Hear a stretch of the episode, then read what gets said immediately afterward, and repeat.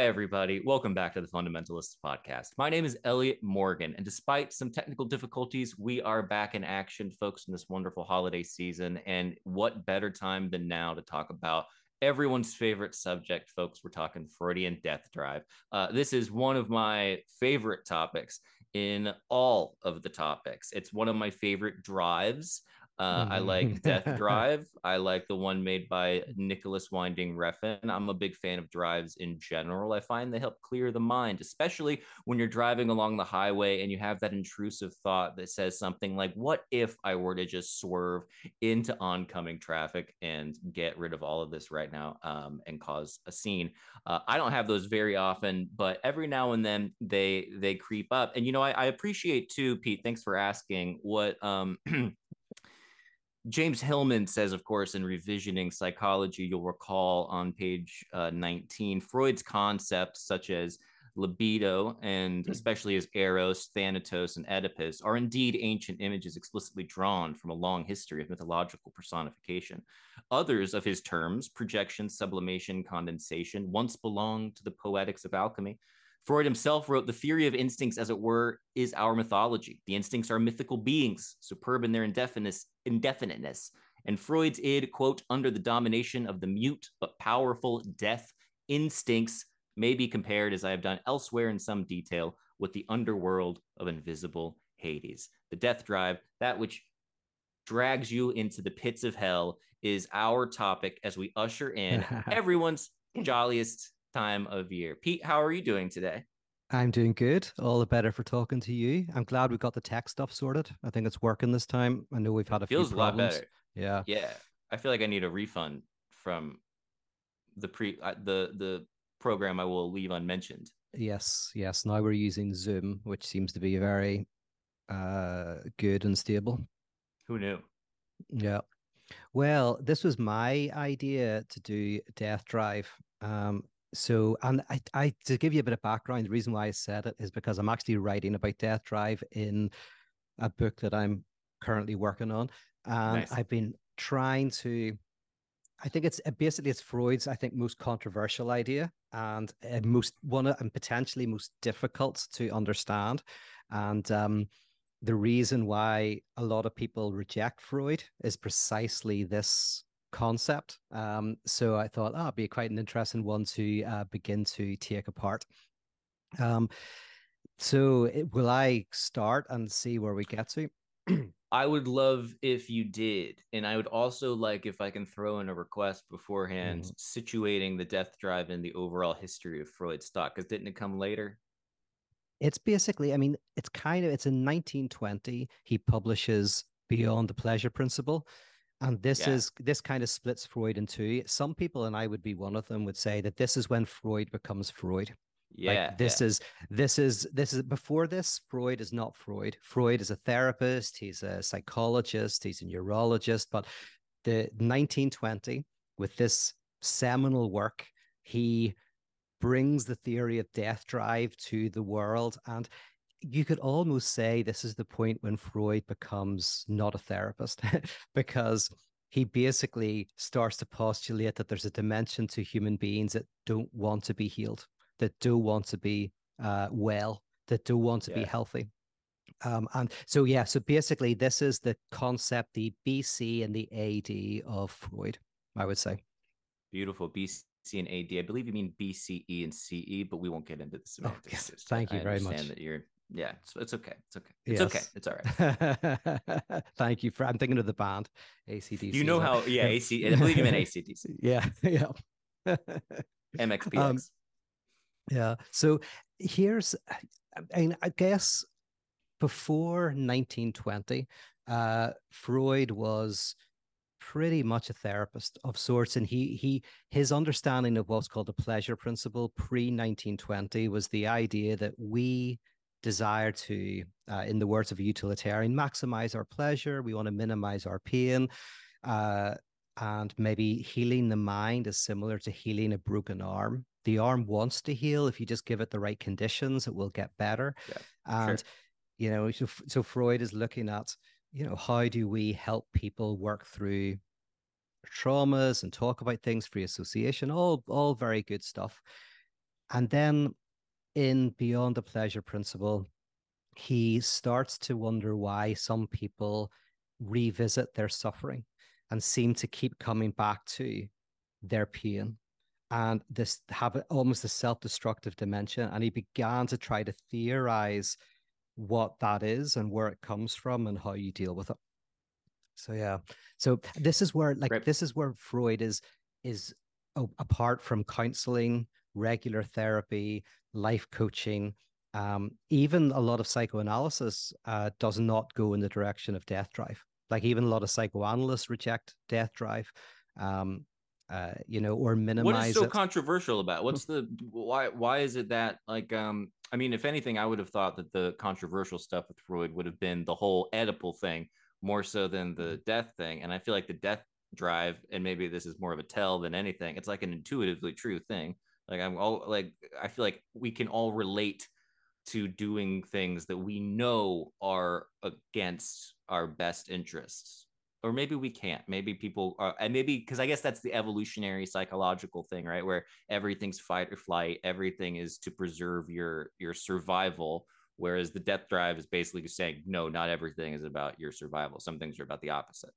Yes. And and even more fundamentally freud says uh, and this is begins the theory of death drive is that actually the fundamental drive is not to life but is to death that actually that is what lies at the heart of everything. So, and the reason why that's so controversial is because on the surface, it goes against everything we know, especially like you think of Darwinian theory, uh, and Darwin, obviously incredibly important theorist, is like we think of the life instincts that that there is this drive to life and to reproduction, to kind of survival, and and Freud saying that no, no, no, um, actually most fundamentally of all we have a drive towards death. And so uh, what happens is most people try to fit Freud within Darwin. What I and want to argue today, we'll chat about is I think we have to situate Darwin inside Freud. So what most people do is they go, right, we have to take the Freudian ideas, but it has to fit within a Darwinian sense that actually we want our survival, we want what's best, we want to maximize our pleasure, we want to survive. Um, and so that's what evolutionary psychology is. Evolutionary psychology, in its most basic form, is, is, is basically making Freud fit Darwin. But I think it's actually much more interesting to fit Darwin, who's very brilliant, but fit Darwin within Freud. Um, okay. so, I, yeah, so I'll, I'll, yeah, it's fascinating. I mean, absolutely fascinating. So, the I think I could make it under. I think I can make a, a reasonable case for it uh, here I'll give you a five minute um, case for Death Drive. See what you Great. think. I mean, I know you'll like Death Drive. Death Drive, um, as in you're. This is where you're going to try to put Freud into Darwin, or Darwin, Darwin into Freud. This is where I'm like going to a Russian put... nesting doll. Like you're going to yes. take the. De- okay, great. Not like because in a okay. Yeah, because we have to That's understand. A different drive. What's that? Not a sexual thing. It, that would be a different drive. Got it. It's like a Russian nesting doll. Well, the sexual drive, I want to argue, is oh no i shouldn't have said it i shouldn't have said anything about i shouldn't talking about freud i'm not you can't say like oh i didn't mean to say sex i know i know i know i know i you don't have to like actually no it is it is yes. oh yeah it's everything sexual Sorry. in freud yes um so well i the way i think of it is um I, the, the law of entropy, the second law of thermodynamics, there actually is a physical law that says that everything tends towards uh, entropy and the dissolution of excitation and tension. So Freud's name for that in terms of organic life is death drive. So he actually starts by saying that what life wants to do is it wants to return to death, that everything wants to return to a minimal state of excitation and a minimal state of tension. And he says like something happened in in the universe that created an excitation that we can call life. So this was like uh, Zupančič calls it the nightmare of non-be or the nightmare of matter. We are this this explosion of tension and excitation that is life, and basically what it wants to do is and wants not in a sense of want, but what it will tend towards is tend toward dissipation. So, so that's the first step. Is that Freud says, listen, you know, that's that's an ironclad law. And then he basically argues, um, and I'm truncating because he was thinking about lots of things, but uh, that how death drive manifests within conscious life, like dogs and cats and all of that, is the pleasure principle. So before the death drive, the pleasure principle was the idea that we want to maximize our gratification and our satisfaction. But then Freud says, well, actually, the pleasure principle isn't opposed to the death drive. The pleasure principle is a manifestation of the death drive. Because what the pleasure principle wants to do is it wants to minimize excitation and tension within living organisms. So a dog will want to run to get rid of excess energy, you know, might want to eat in order to get rid of the pain of hunger. And so, in a sense, the pleasure principle is in a way trying to get living organisms to have a, as little tension, a little excitation as possible so that we can just relax and sleep. And so that's a pleasure principle. And then he brings in the reality principle. And the reality principle was the idea that every time you seek pleasure in the world, something gets in the way. You know, you might want to eat something another another animal, but that animal doesn't want to get eaten. And real the reality principle is your confrontation with reality, but it's internalized. So you internalize this reality principle, and that's called the superego. And again, this is the clever thing about Freud is he kind of says that's just another form of the death drive at the level of self-consciousness. So you've got entropy at the level of matter, you've got death drive at the level of organic life, You've got pleasure principle at the level of conscious life, and you've got reality principle at self-conscious life. Because what what the reality principle does is that's the ego. Self-consciousness is consciousness of consciousness. So you're conscious of yourself. You believe you're an object. So you're the reality was this like the super ego. Well, yes, that is true. And this is where it gets a bit interesting. So what I would say, so when you're self-conscious, you start to develop an ego and then when you start to, what I'd say is when you start to develop the ego, you start to internalize reality and that becomes a super ego. So yes, it kind of it almost comes out of the ego, the super ego kind of but but you're right, because in one sense, uh, this is where it gets complicated, is uh, you've got the super ego, reality principle, you've got the id, pleasure principle. The id just wants to have sex with somebody, and the super ego says, Well, you should ask first. Right. And so that's um, yeah. And then the ego comes in to manage the conflict between the two. Isn't this also he didn't Freud move away from like the, the tripartite, whatever it was, structural model, and then drive theory was like his the evolution of the the id ego super ego didn't he leave a lot of the id ego super ego stuff behind as he went on yeah find yeah. it instead of i think i thought he defined it through drives and not through um the kind of like one part is the ego, one part is the super one part is it or whatever. Is that that's absolutely true. That's absolutely true. Eh, now, what I would say is kind of they he kind of had about five different models that he kind of went through, and so they do build on each other. But you're absolutely right that the thing about the death drive, which becomes really interesting, is it's um it kind of brings everything together because even Freud at first was having these conflicts between the life drives and the death drive and there's this conflict. And then he began to see that everything was drive related. Um, yeah. Yeah. And so, yeah. So, um, so how is this fitting? What I still don't get how this is different necessarily from F- Freud going into Darwin, except you're saying because you're embracing the, the drive theory part, whereas most people don't embrace the drive theory when they're doing the evolutionary and the Freudian together. Yes, because the death drive for most people doesn't make sense, except the only way it can make sense is if you if you do something destructive, it's for a reason. So even in movies now, the the body always has to have a reason for being bad, right? There's no such there's no such thing as um just kind of evil. there's a, there's yeah. no it has to be economic. It has to have a value. And that's an ancient idea. That goes way back to I think Augustine, I think, has a version of that where basically we all want to do the good. And so, like Thanatos or whatever is trying to do something good. So, evil is a perversion of the good. It's, it's, but it's still trying to do the good. You just, um, in a perverse way.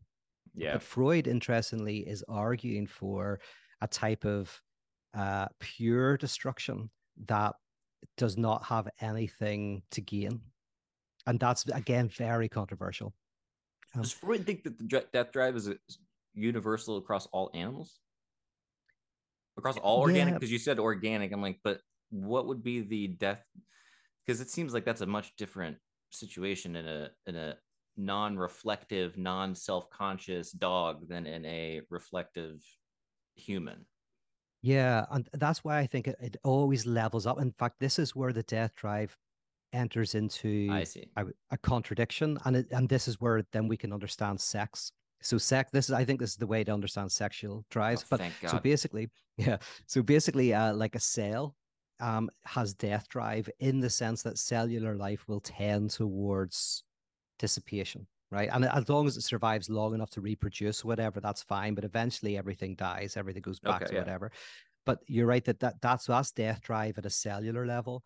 When it comes to conscious animals, they have pleasure principle, yeah. But, but, whereas a cell doesn't have pleasure principle, it, it's not looking for pleasure. It's just obeying the law of entropy. Yeah. yeah. Yeah, that's just the way it it is. Just is. Yeah. Yes. It's like a. I think the term drive. I think implies a um, a consciousness to it because well an unconsciousness i guess but it's still yeah. like a you're saying on a cellular level like the cell itself from its perspective is headed toward death and yes. entropy. Yes and entropy. Um, and uh, yeah and life is a detour between two deaths. That's kind of freud's notion of life. It's like a detour within death. Pete i have gotten um so i started working out again in uh, for the first oh. time in a very long time. And you know when i do this sometimes i will become high, like a little obsessive or um very like way into it for a brief period of time and then i'll fall out of it for like a year and i got really into this thing i've never gotten into pete. It's called supplements. Have you heard of these things? Oh yeah wow. So you're doing supplements? I'm doing supplements and not only that pete check this thing out.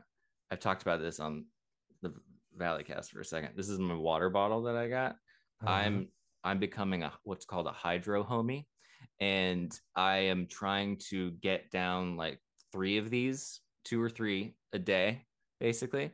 And I am succeeding and I am peeing nonstop.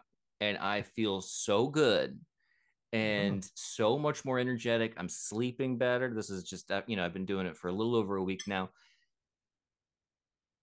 God, it's so boring. And it's just like I'm just drinking this and I just want to kill my I just want to blow my brains out, Pete. I just want to drive off. I want to tumble down this hill and let a car just run me over. But um feels great. Yeah. Well, it's better than smoking because your death drive is usually smoking. yeah, I gave that up a long time ago, except for the smoke that is in um marijuana. I don't know if you've heard of that. Ah, yes, I've heard before. of that. Yeah but um yeah the death drive stuff is so fun because that's like i was thinking about the what motivated me to start actually exercising and was also just seeing a lack of health around and being like i'm gonna be i want to be healthy and i want to live longer and i was eating so unhealthily like like garbage and still kind of can i mean it's holidays whatever but like it was um it got to a point where it was a comical uh like death drive thing and it was also a thing of like i want to at least try to not be self-destructive but the awareness of being self-destructive does not negate the desire to be self-destructive or the tendency or the habit and it turns out that it takes a lot of time for me to like decouple from those habits. I have to like be like no i don't want the grilled cheese. I want just like a regular you know bologna stand you know what i mean. Yes. Oh yeah. Like I, i've kind of said this to you know some vegetarian friends we go like well whenever you say that some meat is cruelty free some people that's precisely why they like the meat because of there's cruelty you know like like the, or if you try and do smoking without the, the the, the death you go like well that's the favorite ingredient now not consciously but weirdly unconsciously the, our favorite ingredient in something like smoking and a cigarette can yeah. be the death itself um, i was at a, a, friend's house a couple weeks ago and we were watching a football game and they gave me a beer and i was drinking it and it was like an ipa and it was so good and i was like what kind of what is this what, what? and then i was like wait a minute I was like, "This is non-alcoholic," and they were like, "Yeah, there's no, there's no alcohol in that." I was like, "Oh, that explains it." And I noticed I had only drank like half of it. Like I had only uh, dreamt, and it'd been like you know 30 minutes or something, and I was like, oh, I wonder if like I somehow knew that this wasn't like a, uh, or maybe I was just being very cautious. But I was like, man, now that I know that it doesn't have that it's non-alcoholic, I'm like, all right, it's fine, yeah. I guess. Yes, you got no death and no destruction. Who, yeah, nothing. Boring. I know.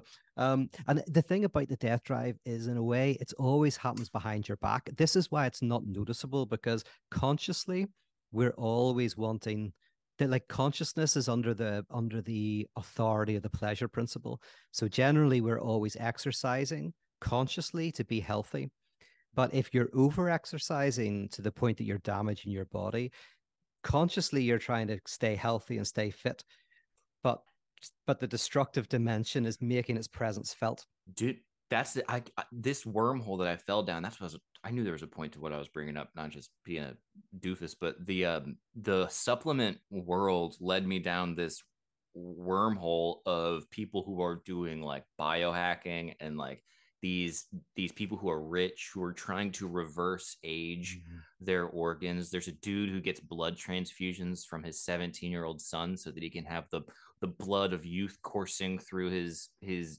uh, veins and he looks odd. He's an odd looking gentleman, and mm-hmm. you can tell he looks like uh, almost like uh, my brother described it as Odo from Deep Space Nine. I don't know if you remember that character.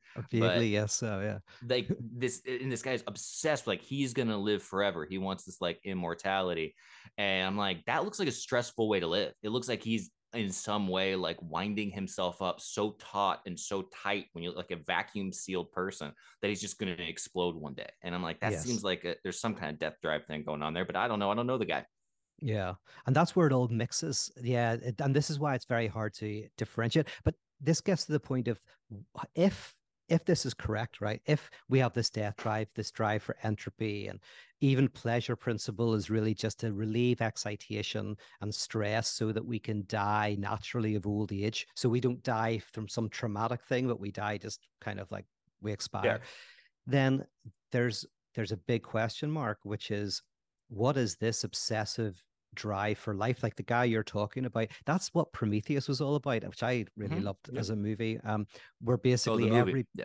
oh the movie oh yeah oh yeah i don't know the mythology as well so you you know the mythology i'm thinking of the movie um but the main guy Weyland um he wants to live forever and that's what yeah you know sends the space mission to find the engineers to try to get eternal life but all of the fit characters on the spaceship are driven by some excitation. One of its knowledge some of its money some of its reputation. Obviously the main character is for more life. So how does freud explain that in the myth if everything is death drive if there's this entry entropy that's that's part of life then what is this drive that we have for for eternal life and for excitation?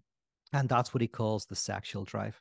He calls the sexual drive the drive that directly enjoys excitation and tension and uh you know so this kind of thing. And that arises for freud between so whenever you have the pleasure principle and the reality principle and they fight so i use the example if you want to sleep with somebody but you know you, you have to ask them and they say they say no right? So that's the reality principle. You can't sleep with a person but you want to then you have to have a compromise formation, which is maybe where you fantasize about sleeping with them, right? So yeah, and that's a mm-hmm. compromise mm-hmm. formation that gives you a substitute satisfaction. And what starts to happen is we start to desire uh the prohibition itself we start to enjoy frustration itself there and we weirdly frustration is what gets in the way of us having something the sexual drives are whenever you directly enjoy frustration and prohibition itself and this erupts out of the death drive the sex and so the sexual drive is like this um uh this drive for yeah for frustration that's it but for frustration for prohibition for uh for for deferment of pleasure that's where sexual yeah. drives and, and that's why freud says sexuality is in everything because he says that drive is in everything in every part of our life when you go to a restaurant if you go to a tasting menu where it's not about eating food just to get fuel but it's about just tasting the food in, and enjoying the food in and of itself. There's, Freud would say that's sexual. It's sexual because you're kind of enjoying not fu- food is just the thing you do to get fuel for your body, but now you're directly enjoying the yeah.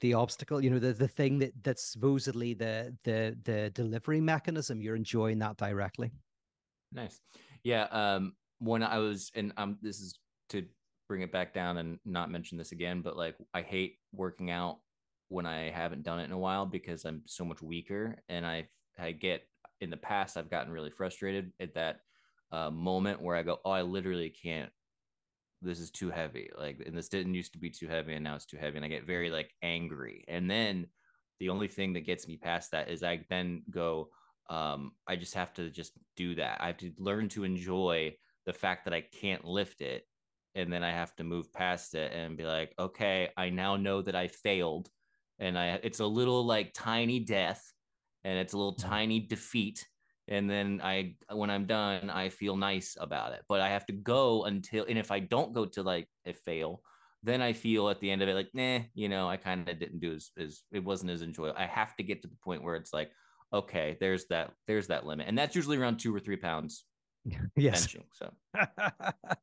You know yeah uh, that that this is maybe the cure as well like I, I this is the this is why i like lacan by the way because lacan is a theorist of the death drive is that do you know that experiment they do with kids where they say to a kid you can have one marshmallow now or you can wait for an hour and you can have two marshmallows, right? And supposedly this is a test of how intelligent a child is, right? The dummy kids take the one marshmallow immediately, and the smart kids are calculating and they know there's a privation for an hour, but after the mm-hmm. privation, mm-hmm. they get two uh, uh, marshmallows. But what what nobody talks about in this experiment is what about a kid who just enjoys the privation itself? Right? Everyone thinks that you either want one marshmallow or you want to wait to get two marshmallows. But the Freudian eh, death drive is that there is a way in which sometimes we just enjoy the privation itself. And, and, and if that's true, and if the death drive is true, and that, in other words, we're all have a destructive dimension, then the cure, and this is why Freud isn't in inverted commas a therapist, the cure is more learning to enjoy and manage your destructiveness rather than try to overcome it try to get rid of it. In a strange way it's it's realizing that that that is a is a fundamental dimension of who you are. And so failing to be good at weights you can directly enjoy that. I'm nailing that's the cure I'm nailing yes oh man, and the ones that you have to do things with your legs, that's the I'm a master of doing that horribly, falling over. Um I like all I mean now the the controversy of the death drive that uh I mean I didn't know that about psychoanalysts some psychoanalysts not being into the death drive. It seems so mm-hmm. central to Freud's thought. That's kind of wild. Um, in everyday life do you do you see then the death drive as fu- a fundament of basically everything? Like if is there any getting away from it or is it some one of those things that only appears in extreme moments in your life? I, I would say that it is in in everything and th- this is and by the way i only understood this very recently. Um whenever freud says sexuality and which is a big difference between F- freud and jung you know but to give the defense of Freud here for a second is, you know, Freud said like the sexual drives are kind of permeate everything. Um, a one way of understanding that uh, from a Lacanian perspective, um, and it actually connects sex and sin actually, because if sin, the word sin means lack, right? Sin means like a lack of something, right? Um, and the Calvinists they talk about total depravity, which means that not that humans are totally depraved, but that sin touches every part of the human condition. So it's there's no part of the human condition that isn't infused with sin. This is similar to Freud.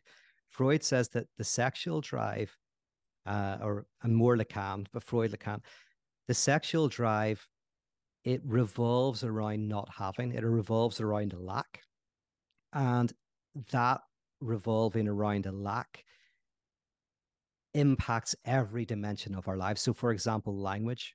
The fact that we can't say exactly what we want to say generates speech. Uh, if you think yeah. of lingerie in terms of sexuality, you know, what makes lingerie attractive is in a sense it creates a barrier between you and the body. So, um, or why we go on dates, date night, go for a meal. We have to, it's it's sexual because it's kind of deferring the sexual act. It's actually the deferral that makes it sexual. So, I would argue that sexuality is diffused throughout everything because to be human, there is this dimension in which not having is always there somewhere. So desire is at the level of consciousness. You desire a cup of coffee, so you get the cup of coffee, but drive is related to the enjoyment of not drinking coffee. Um, and they're both, I would say, yes, always, always going on. Um, folks at home, you can now open up your Advent calendar. Um, for Pete just bringing up the word lack. Uh, we yeah. are about half an hour in, uh, I believe, right now, and so please enjoy whatever little treat you have for yourself. Um, the uh, it is, it, I mean, it does go classically Freudian. It goes back to the it's the it is sexual and it is death and you can see why people have a hard time with the guy but it, i was mm. thinking about that i was talking about this in um, therapy with my therapist and uh, talking about Freud and Jung and all these other folks that I was um, reading. I love Hillman, and it was just sort of these guys come up with these crazy, nutty ideas, and they're mm-hmm. so fun and rich when you get into them. But it's explaining it is like any of them. It's like explaining absolute insanity of like, well, you dreamed of a the uh, trunk, and that trunk is a vagina. It's your mom's vagina, that chest that you uh, have in the dream, and the long hallway. That's also mm. that's also a vagina, and also the thing. It, it's a it's like people hear that and they're they immediately uh turn it off but it's such an unfortunate thing because it's so fascinating to me and these guys are yeah. just they they're the boldness the um also like just they they're doing this later in life i mean i feel like both freud and jung just kept going and going and going and writing all this stuff well into their older years and i go like how do you just the sheer bravery of being like i'm going to present this i'm sure there's a lot of ego involved in both of them but um yeah wild stuff yeah and you know the age thing's interesting because lacan as well like whenever he started to do his seminars, he was actually quite old. I can't remember yeah. what age he was. I don't want to say 50 necessarily, but like all of these guys are coming up with their best stuff when they're older. And I think it's that's the difference between philosophy and say mathematics, where you're doing your best stuff when you're young, if you're a mathematician or if you're, you know, an athlete or a chess player, youth is on your side. But these ideas, and I know myself, I've been studying these ideas since I was 20, and it it honestly only feels like in the last 10 years that I've begun to grasp them at a deeper level. I think it just takes that amount of time. And these guys like Jung and Freud, as you say, and Lacan, they're actually doing Lacan, their yeah. best work when they're, you know, a, yeah. a lot older. And I think you, we've known each other for quite a few years. So it makes sense that my influence on you has allowed you to better understand these yes. things. And I appreciate that, you know. You're yeah. welcome. Um, I hope it's the same for comedy. Um, do you want to hear a joke, Pete? I really do. Yes. You heard the one about the uh, the frog that needed a loan. Nope. Um, well, there's a frog that needed a loan, so he goes to the bank and he talks to the teller. The teller has a little name tag, Whack or something, Mrs. Whack, and he uh, he says, "I need a loan," and the teller says, "I can't give you a loan. You're a frog." And the frog says, "Well, I I I need a loan. I came here to the bank and I, I want you to give me a loan. And she says, Well, I don't think I can do that. What's what's your name? And he says, Kermit. And the teller says, You're not Kermit the frog. And the frog says, No, no, no, no, no. I'm not that Kermit. I was named after Kermit. My dad is Mick Jagger. And uh, Mick Jagger, my dad, had sex with a um, a frog and I'm their I'm their child and they named me after after Kermit. So I would now like a loan, please. And the teller says, Well, I, I don't I don't think I can I can give you I, I don't think you have any any credit. Uh, eh, do you have any collateral? And the frog says yes, and he takes out this shiny porcelain pink elephant. A little tiny pink elephant. And he hands it over. He says, There's my collateral. I would like my lily pad now. Please give me a loan. And the teller says, Look, I'll see what I can do. I'm going to go talk to the bank manager. And so the teller gets up. She goes to the bank manager and she says, Listen, we got a frog out there who says his name's Kermit and he wants a loan. And he gave me this thing. And, he, and she hands it to the bank manager. And bank manager looks at it for a second and she says, What is that?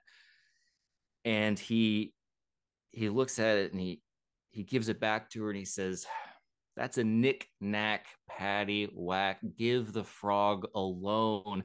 His dad is a rolling stone.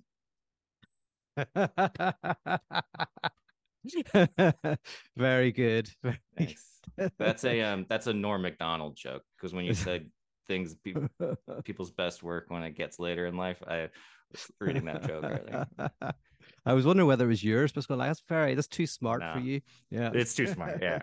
Yeah. I like because Norm Macdonald eh, he would do these incredibly long setup jokes with an incredibly dumb punchline, and there's something so abusive about that I know. that joke structure that I find very funny. And there's got to be some death drive in there because he'll just draw it out. So like his one about like a moth, a moth going to the doctor and trying to saying how depressed he is, and then at the end the doctor's like, we you you know why are you here? Like this is clearly I'm a doctor. You need a, a psychologist." And the moth says, "Well, because the light was on." No, yes. Oh, that was I've heard that one. Yeah, because Yeah. what is it that that documentary about the aristocrats? Isn't it that joke? And uh, do you know about this documentary? So supposedly, and I don't know if this is all kind of kind of partly made up or not, but there's this joke that's been around for a long time, and it's called the aristocrats. And it's a joke in which you kind of think of you can tell it in lots of different ways, but the punchline is always, I think it's like we're aristocrats.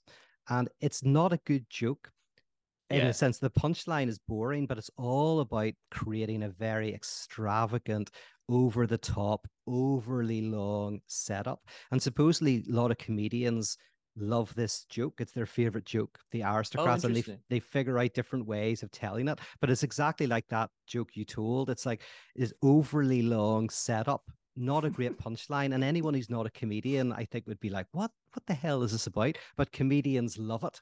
You know, just like Yeah. you know, you're telling like you love that as a comedian because you you see the art of it, the weirdness, the absurdity of it. and the, the tension of just just digging into it and that especially that kind of thing on um i think Mulaney's talked about it but that thing on stage of the longer the setup is it takes a certain like amount of energy to hold it to just be like Yeah. i'm going to trust that the audience is paying attention to this stupid thing because i have a stupid punchline behind my back that i'm waiting to like bust out at the right time and if you can nail it it is really fun but um incredibly hard to i think get people on board with most of the time because they're Yeah. not good jokes it's like the Yes. joke is the Yes. the joke is the fact that they're even telling the joke it's That's great it. So, eh, Yes. Yeah. The joke is that the joke is it's not that funny, but it's a comedian with the balls Yeah. to do it and it becomes funny. Uh, well, who was it, that comedian from America who he got to that stage where he would do stuff like that and then even just got on stage and read uh, from a steve book? martin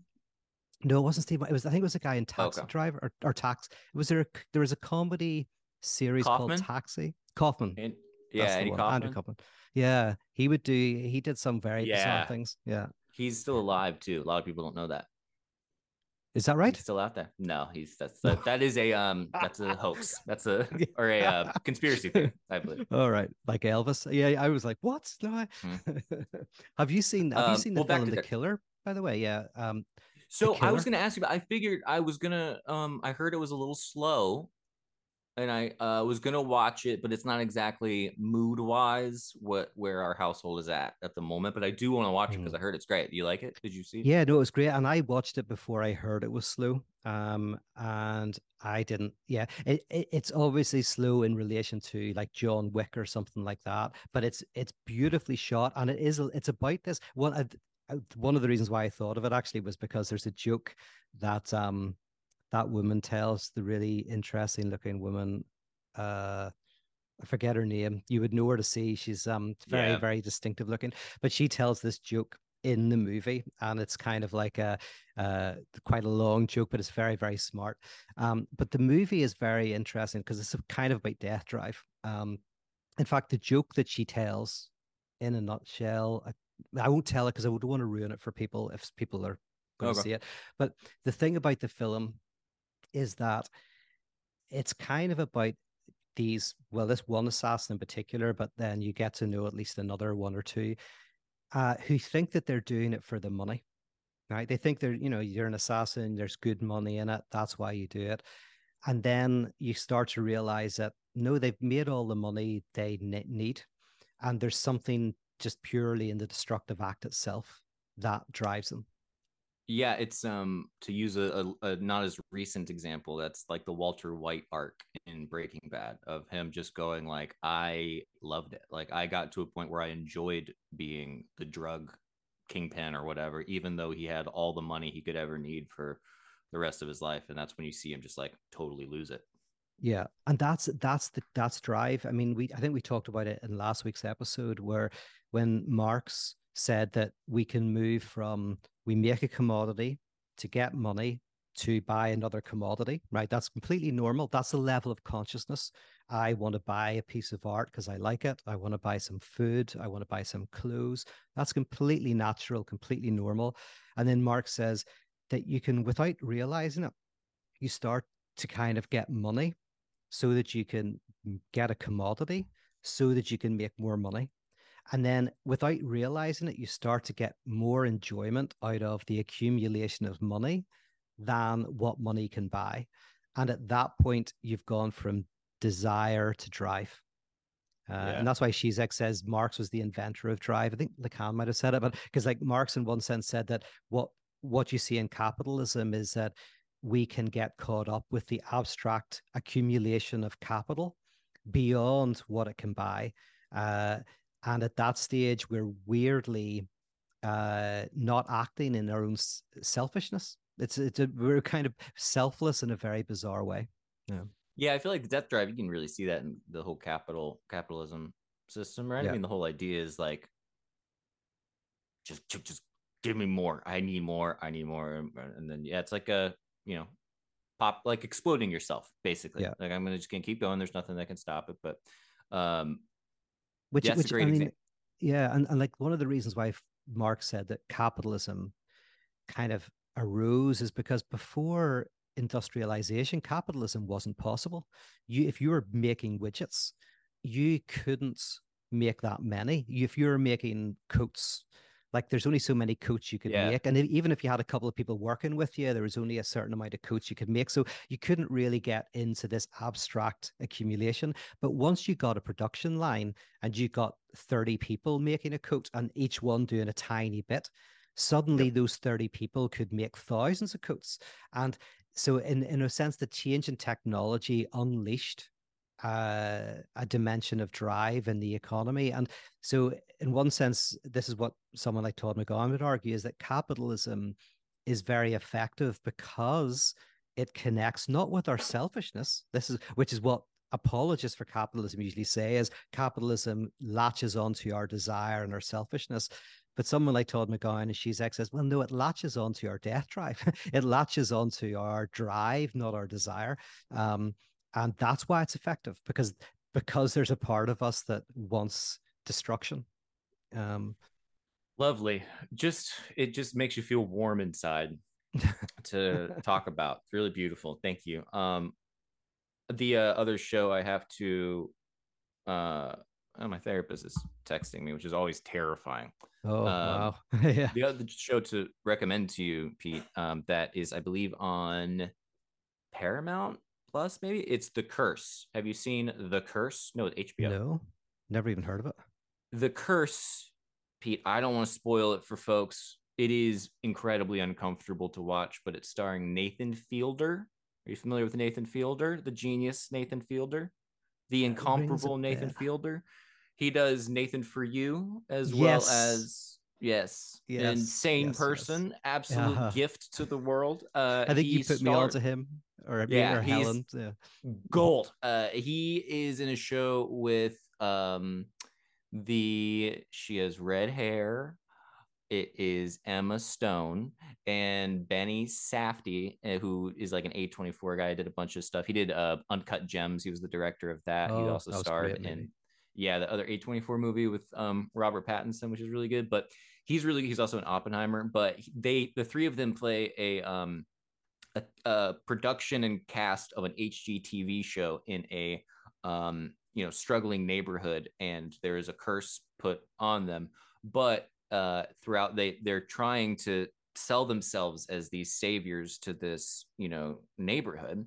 Um, and it and then antics ensue but there's a certain part of it that i feel like you would really find interesting from a freudian perspective it, even if it's a little on the nose and it has to do with um, the size of um, some of nathan fielder's situations and i don't want to spoil it but you should definitely check it out we'll, we'll talk about it next week Oh, I look I've only seen one watching that. episode. It it made me feel incredibly uncomfortable, and I was like, "Oh, I see. That this is one of those something. shows."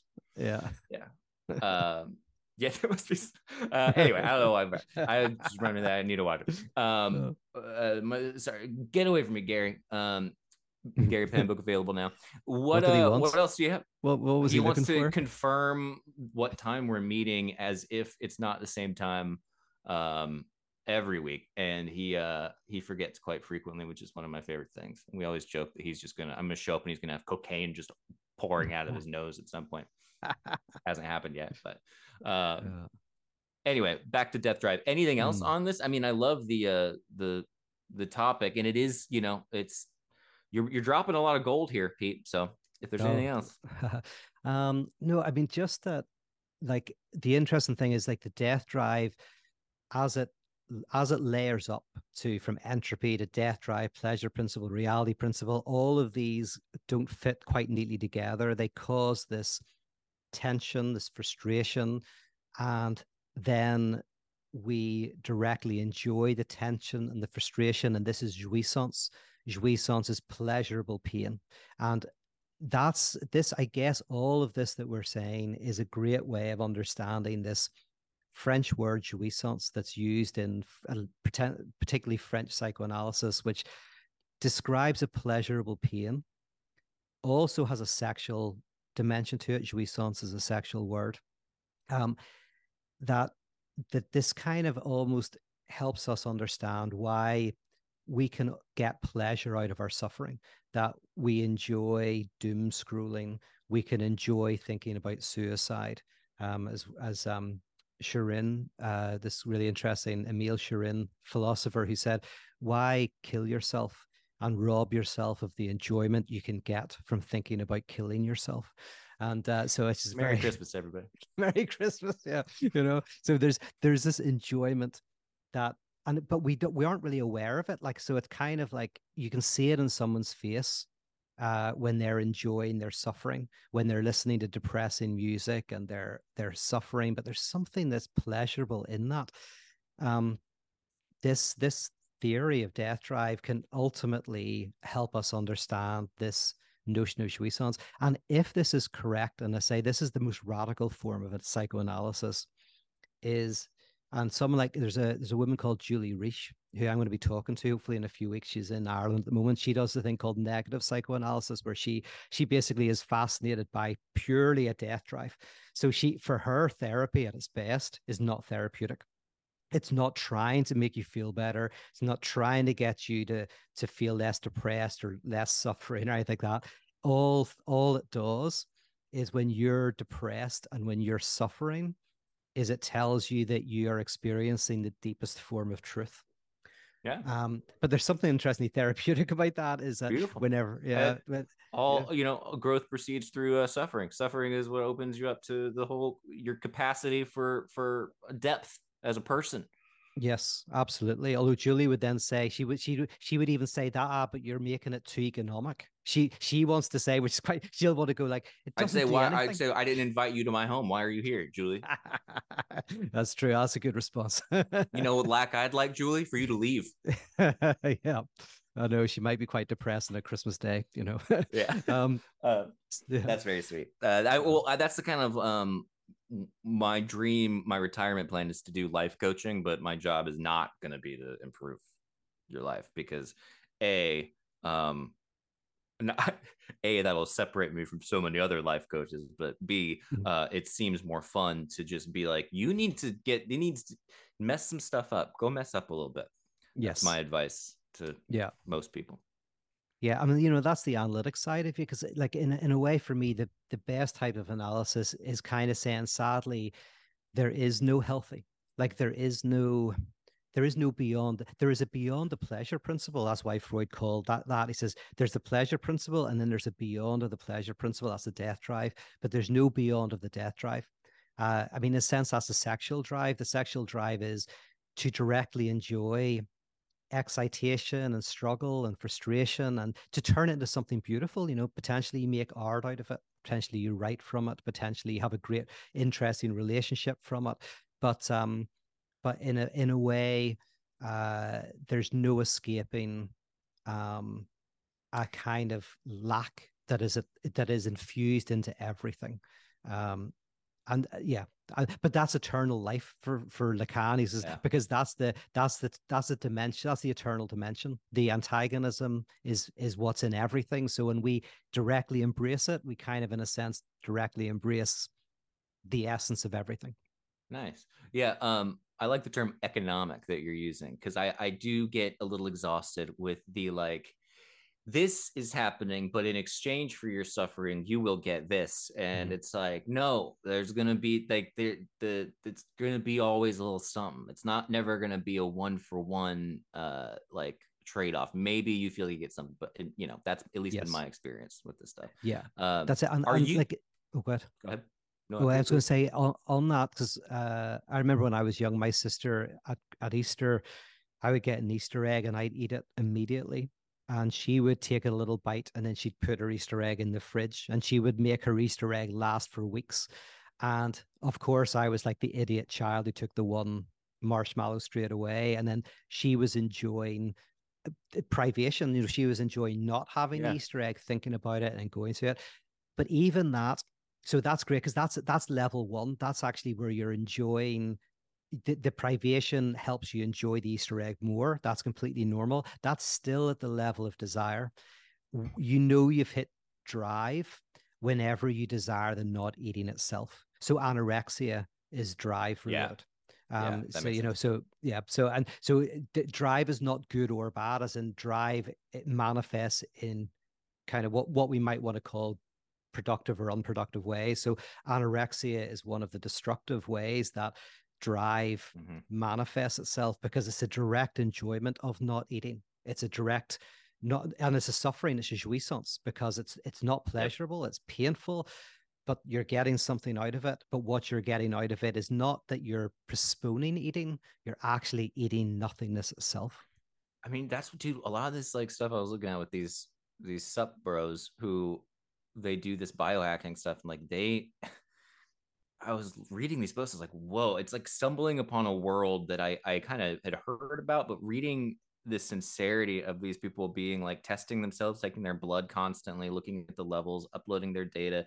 Here's my like, you know, data. Here's my spreadsheets for the past months of, of what I've taken down to the calorie of what I've. It's like, no, this is an obsessive. Like, this is. You, it's not about the results you're getting. It's about the process of doing the experiment but a little part of me is also like seems kind of fun still like i like it's it, you know what i wonder what i you know what my glucose or whatever and i was like that's a you know it's it, it's fascinating it's fascinating yes. what these people do now question for you pete and this is uh, to get back to your book uh is what you, the connection you're making from w- your take on this because i haven't I, i'm assuming this is your original stuff you're compiling these things in the in framing it within the there is a cellular level, an inorganic thing, a cellular thing, a self-conscious thing, a self-reflective like that. And so you're you're taking Lacan and and applying it to essentially all like almost an ontology.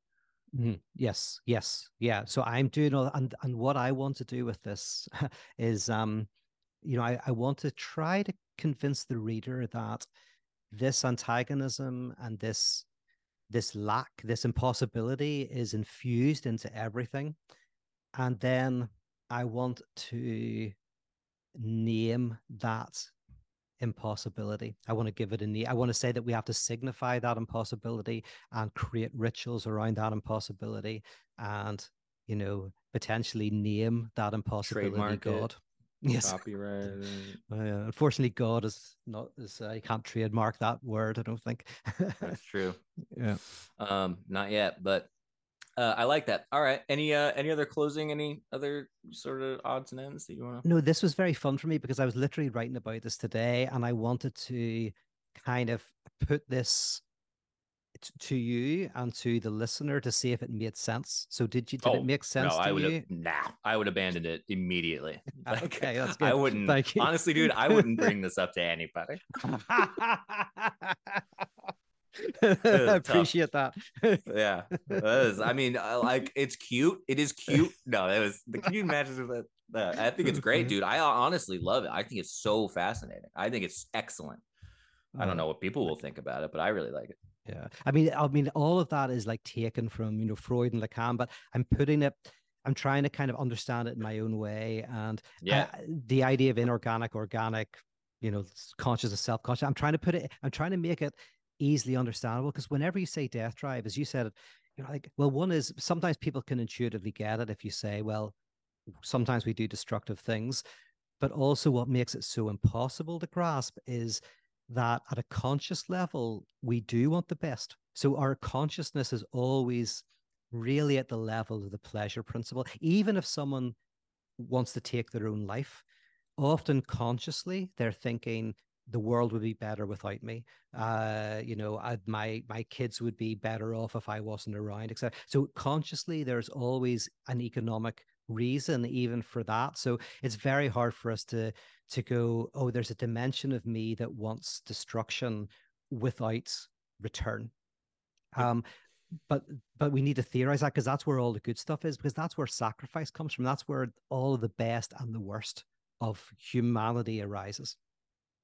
I love that my examples are like sometimes weights are too heavy, and yours are like suicide and anorexia are uh, where we're going to be going with this. It's very good. Um, I think Have it's you all any great. takeaways? Um,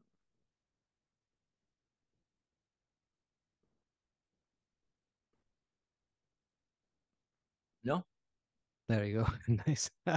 yeah, I mean, I really, I mean, I, I, it's, it's so. uh Here's my takeaway. I hope you come up with a diagram for this yeah. because this is something that, um, a, you can trademark diagrams. You can copyright diagrams. I don't know the difference mm-hmm. between those two things apparently, but yeah. you can if you have a diagram, um, it can be marketing wise something that's really good for you. People are, can be visual learners, so you can uh-huh. come up with a fun pyramid like Maslow's hierarchy of needs, except it'll be Lacan's hierarchy of lack. I I actually I talked to an accountant recently because sadly the accountant I was using was ill and wasn't able to do to help me with my accounts. And so I got a new guy who's really great, helped me out. But he wants me to talk to a lawyer because he wants me to to uh, copyright my ideas. But I yeah. think that's quite funny because I that's not not going to do that. But it, but it's funny that he he brought this up. I was like, that's that's a very American. I actually own that idea. That idea yeah. is mine. Yeah, they go like, God, I've stolen everything from yeah. other people. You know, look, it's what we do. It's uh, it's the it's the that's the job. All right.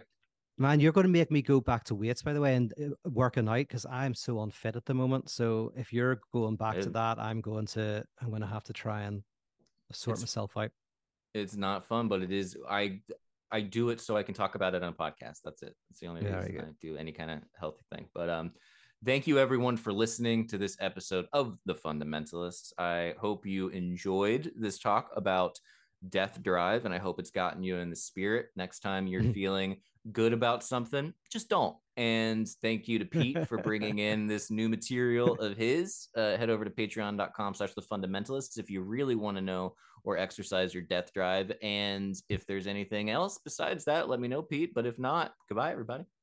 Goodbye.